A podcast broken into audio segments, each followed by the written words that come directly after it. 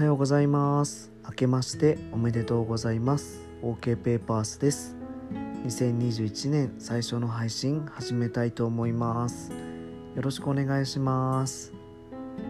えー、太りましたね。年末年始の飲み食いで、えー、奥さんには丸太みてえな体しやがってみたいな風に罵られていますね。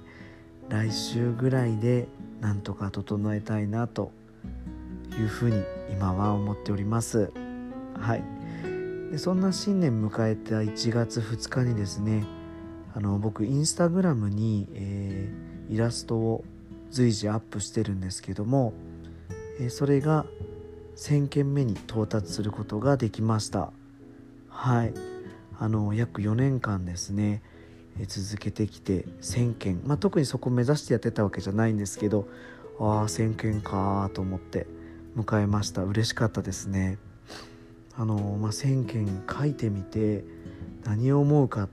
ていう話をしたいんですけどもう単純にですねやっぱ続けてきてよかったなっていうことがすごいたくさんあります。もうやっぱり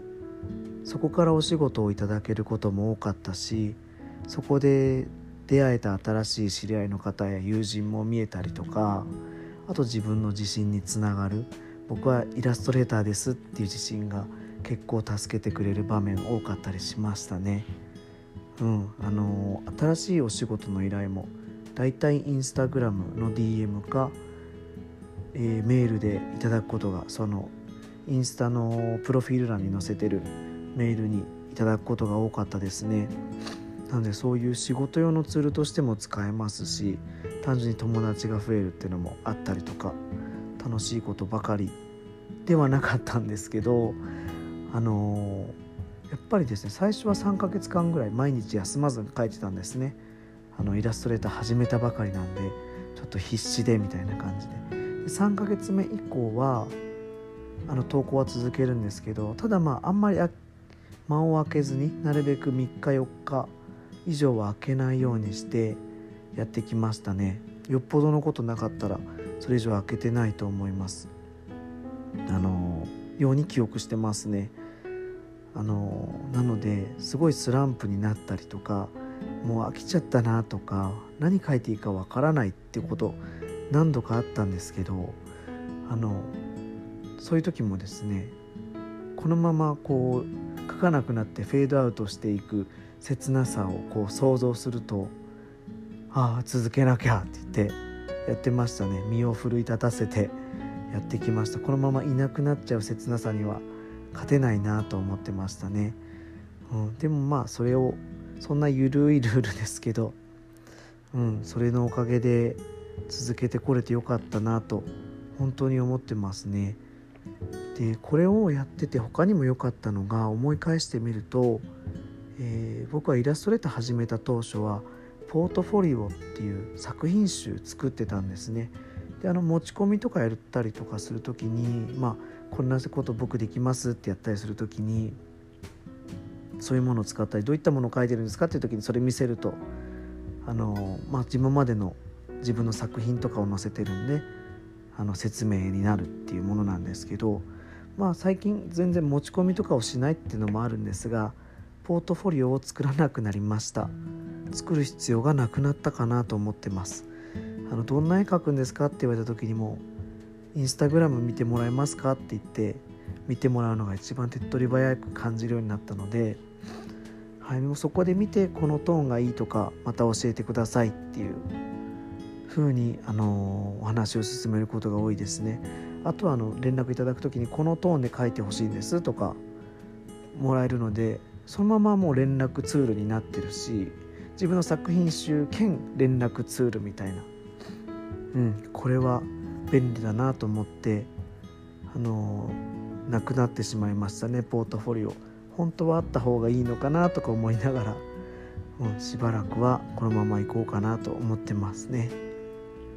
でこう続けてみて思うのはそのさっきの緩いルールもあるんですけどやっぱりいろいろそこから見えてくるものってたくさんあるなっていうのは後から気づくんですけど、